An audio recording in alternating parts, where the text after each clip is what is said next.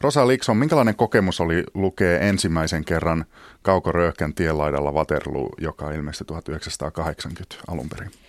Joo, siis mä en ollut tätä lukenut koskaan aikaisemmin ja tota, sitten kun mä sain tämän ja aloin lukemaan tota, oikeastaan vailla minkäänlaisia erityisiä odotuksia, mutta mielenkiinnolla kuitenkin. Mä olin lukenut 31. sivua, mä aloin tarkistaa, että minä vuonna tämä on ilmestynyt ja siinä oli, että 1980 ja mun oli hirveän vaikea uskoa sitä, koska se tuntui täysin tuoreelta.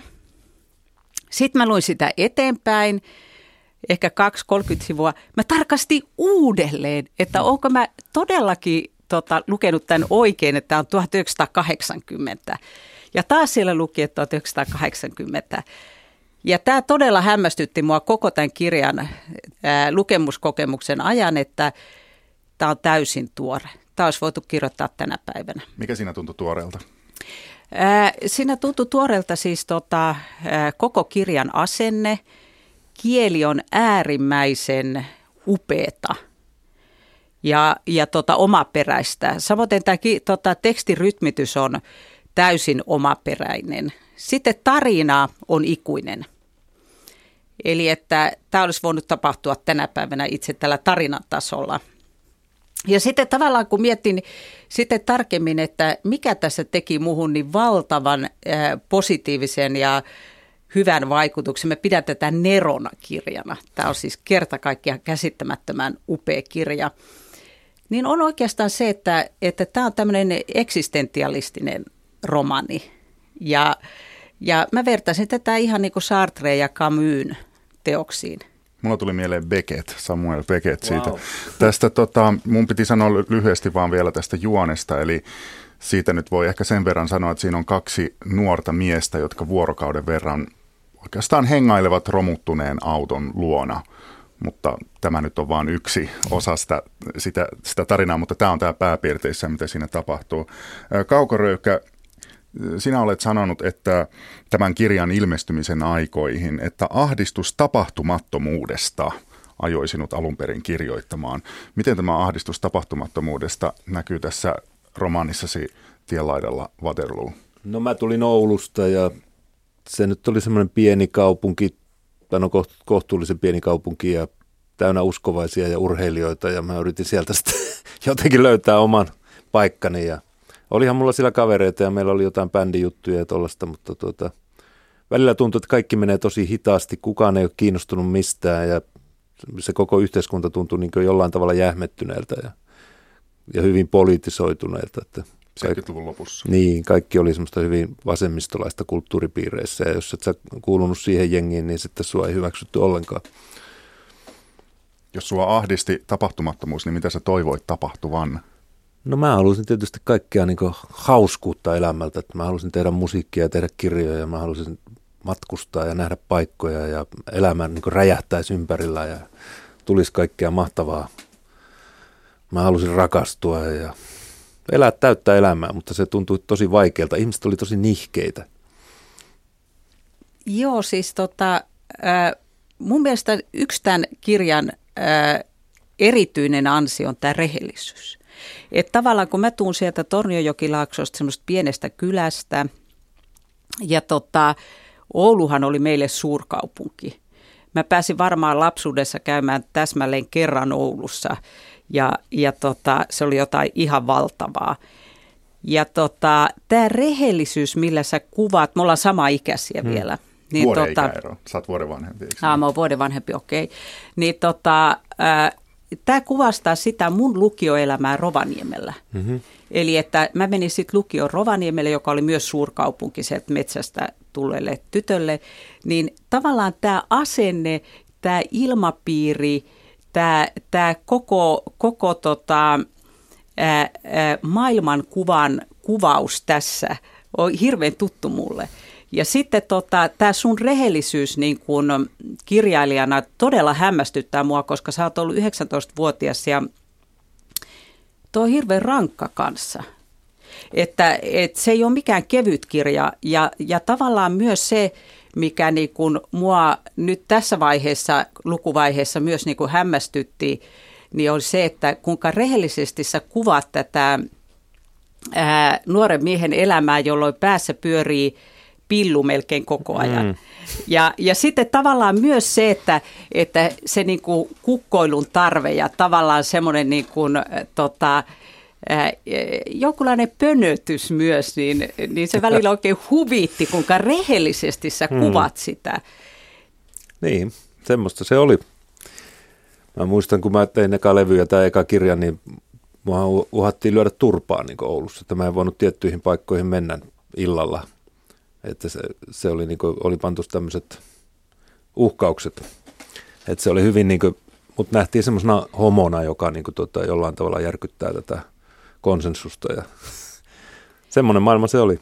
Ja mä ymmärrän, mä ymmärrän niin kuin, ää, ää, tota, että jos kukaan niistä oli lukenut tämän sun kirjan, niin se varmaan ää, oli niin kuin, tavallaan meni ihan hilseen yli. Mm. Et kun mä ajattelen nyt, että mä 58-vuotiaana tämä kolahtaa mm. mulle niin kuin mm. todella kovaa, niin mä luulen, että silloin jos mä olisin lukenut tämän 19-vuotiaana, niin mä olisin tästä ärsyntynyt ihan hirveästi, varsinkin siitä, miten, sä, miten tämä kirjan päähenkilö kohtelee sitä elukkaa. Mm. Niin mä olisin varmaan ärsyntynyt niin, että mä olisin ikinä lukenut loppuun tätä kirjaa, että vitun kusipää tämä Martti vai Mara. niin. mutta, mutta nyt tässä vaiheessa niin tot, se aukesi mulle niin kuin todella syvällisesti. Mm. No mulla oli Mä olen aina digannut Lou Reedin musiikista ja mä muistan, kun mä ostin sen Berlin-levyn ja siihen aikaan yleensä kun osti jotain levyjä, niin ne rokkarit oli aina kaikkien hyvien asioiden puolella ja ne oli semmoisia niin kantaa ottavia hyvällä tavalla. Ja, mutta Lou Reed oli niin kusipää. Et se oli niin semmoinen, se teki itsestään niin tavallaan semmoisen jollain tavalla niin halveksittavan tyypin. Ja sitä kautta se kuvasi sitten maailmaa niin kuin, ö, jotenkin mun mielestä rehellisemmin, että se ei ottanut mitään pyhimyksen roolia – ja mä omin sen saman roolin sitten, niin kuin, mä tein sen kaukoröyhkän persoonan, joka on niin kuin tietyllä tavalla semmoinen ärsyttävä ja kusipäinen ja toivottavasti mä en oikeasti ole sellainen.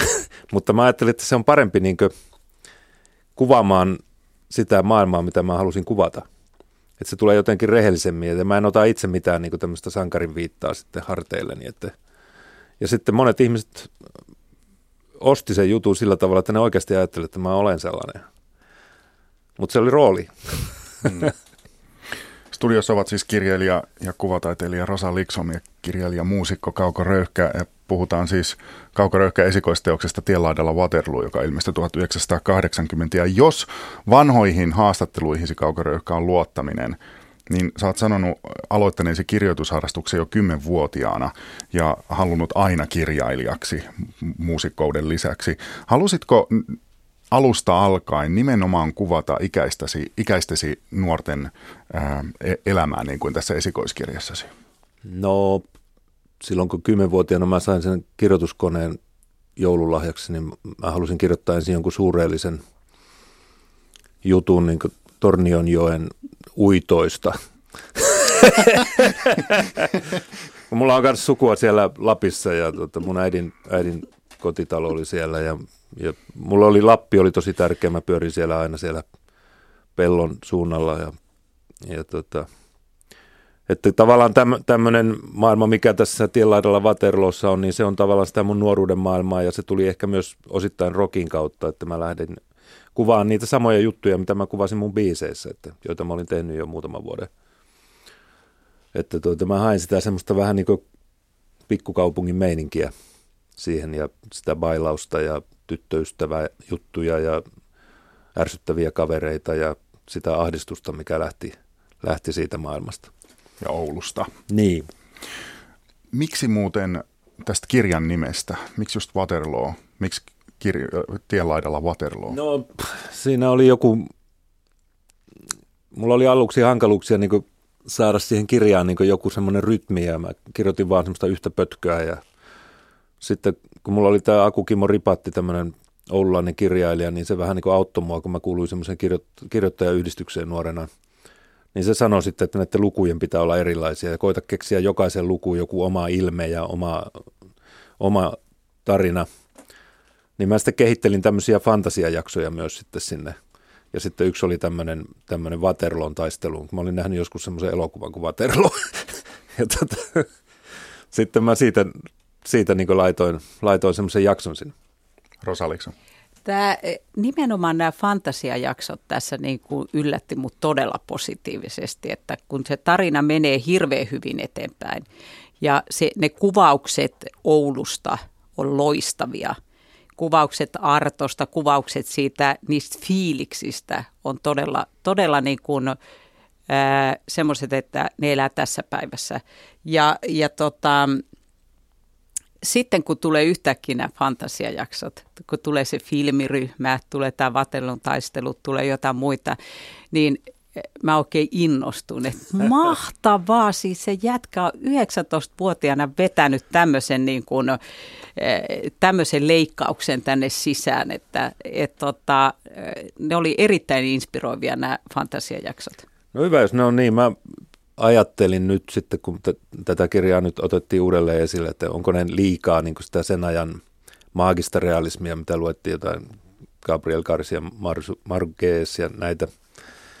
Mäkin olin niitä lukenut ja lukenut Bulgakovia ja No sun mielikirjailijoita, eikö niin? No ne oli siihen aikaan semmoisia, joita kaikki luki ja niitä suositeltiin ja, ja tota, niistä tietenkin otettiin vähän vaikutteita, mutta mä koitin saada sen kaiken sitten kuitenkin semmoiseen niin pohjoissuomalaiseen, oululaiseen meininkiin, että, tota, että se on sekoitus sitä kaikkea, mitä siihen aikaan pyöri mielessä.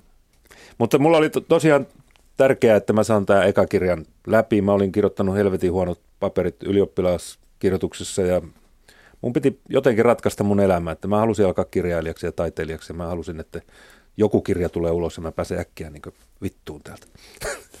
Miksi sitten just halusit tämän storin, jossa kaksi kundia on ruttusen auton vieressä no, mä olin itse ollut semmoisessa tilanteessa. Mä lähdin yhden Arton kanssa kerran niin kuin vahtimaan semmoista niiden perheen autoa, joka oli ajettu niin kuin ulos tieltä ja me istuttiin koko kesäpäivä siellä ja juotiin viinaa, joka löytyi sieltä takapaksista ja, ja tavallaan mä tajusin, että siinä jos mä kertoisin pelkästään ne Oulun jaksot, jossa mä hengailen jonkun tyttöystävän kanssa, niin silloin si- siinä ei ole niin mitään muistettavaa.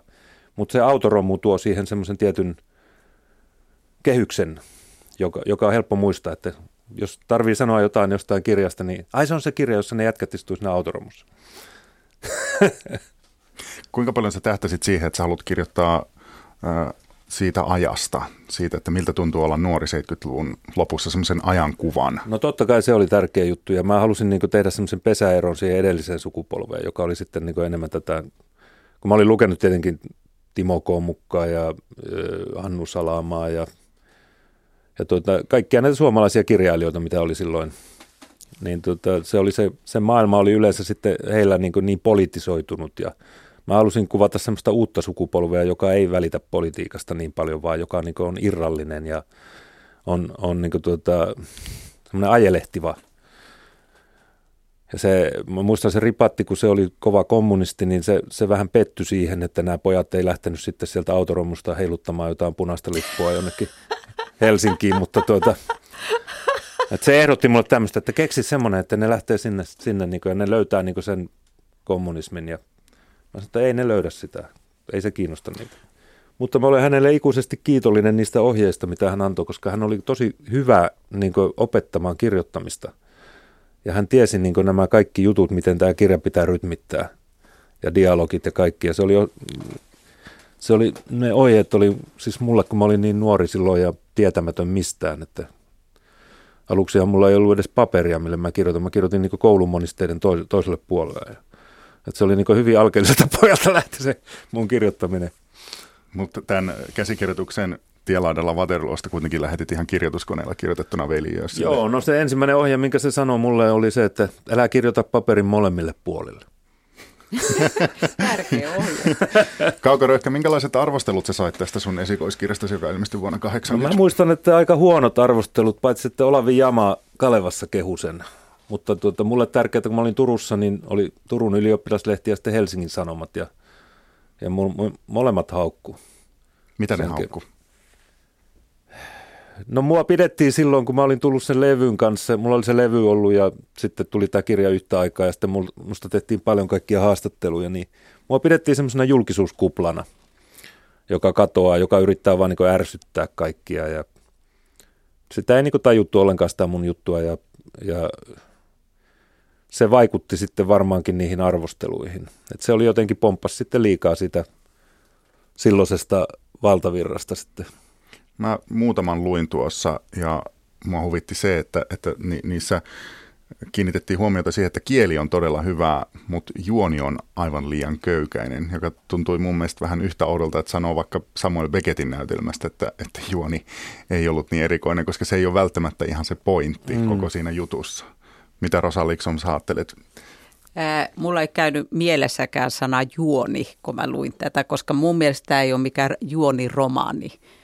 Että tot, mä en kaivannut tähän mitään juonta. Siinä oli kyllä aine- aineistoa kyllä todella riittävästi noin niin kuin kuitenkin sivumäärältään ää, kohtalaisen ää, niin kuin pieneksi kirjaksi. Hmm. Se, se on sisällöltään tosi, tosi monisyinen, monikerroksinen ja juonta siihen ei kyllä, mä en kaipaa. Tunnistit nämä päähenkilöt ja hahmot, joita tässä kirjassa on, että ne on 70-luvun lopun pohjoissuomalaisia?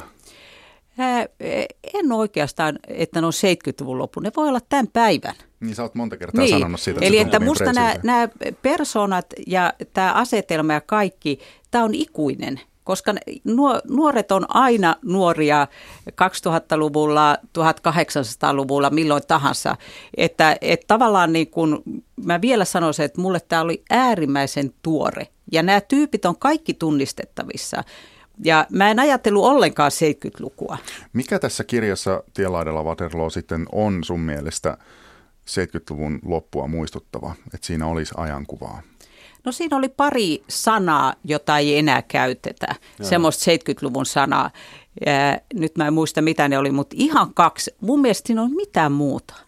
Ja sitten tietysti tämä kahdessa kohtaa kirjassa on tämä sosialistinen realismi. Saanko mä lukea? Tämä on Joo. ehkä tämän kirjan yksi tämmöinen siteratuin kohta. Ilma oli kuin sosialistinen realismi. Harmaan ruskea rätisevää mustavalkoisuutta, paskanhajuista kaasua, leutoa ränsistävää kosteutta Prahan kaduilla ja sitten Konec eli loppu.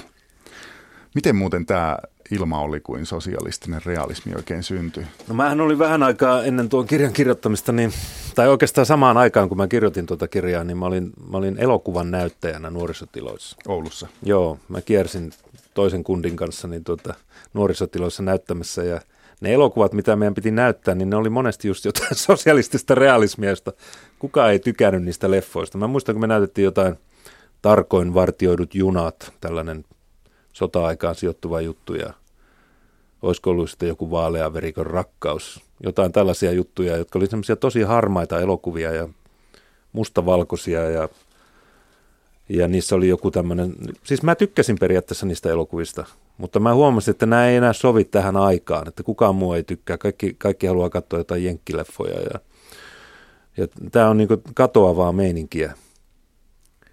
Ja se on tavallaan ollut sellainen ristiriitakin mulla, että tuota, tavallaan mä kuulun itse niin omasta mielestäni niin johonkin uuteen aikaan, mutta mä tykkään kuitenkin sitä vanhasta ajasta ja tavallaan sitä kommarettekin meiningistä.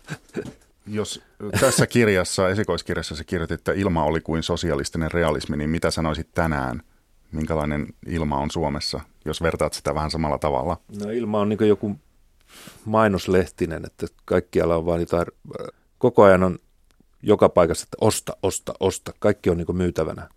Ja jos et sä pysty myymään jotain, niin sä oot niin nolla tässä maailmassa. Mikä merkitys, Kaukoröhkä, tällä sun esikoisteoksellasi vuonna 80 ilmestyneellä tienlaidalla Waterloo on sulle? No sehän on mieletön merkitys, koska se niin aloitti mun kirjailijauraan ja näyttänyt sen suunnan, mitä mun pitää tehdä. Kiitos Kauko Röyhkä ja kiitos Rosa Likson. Kiitos. Kiitos.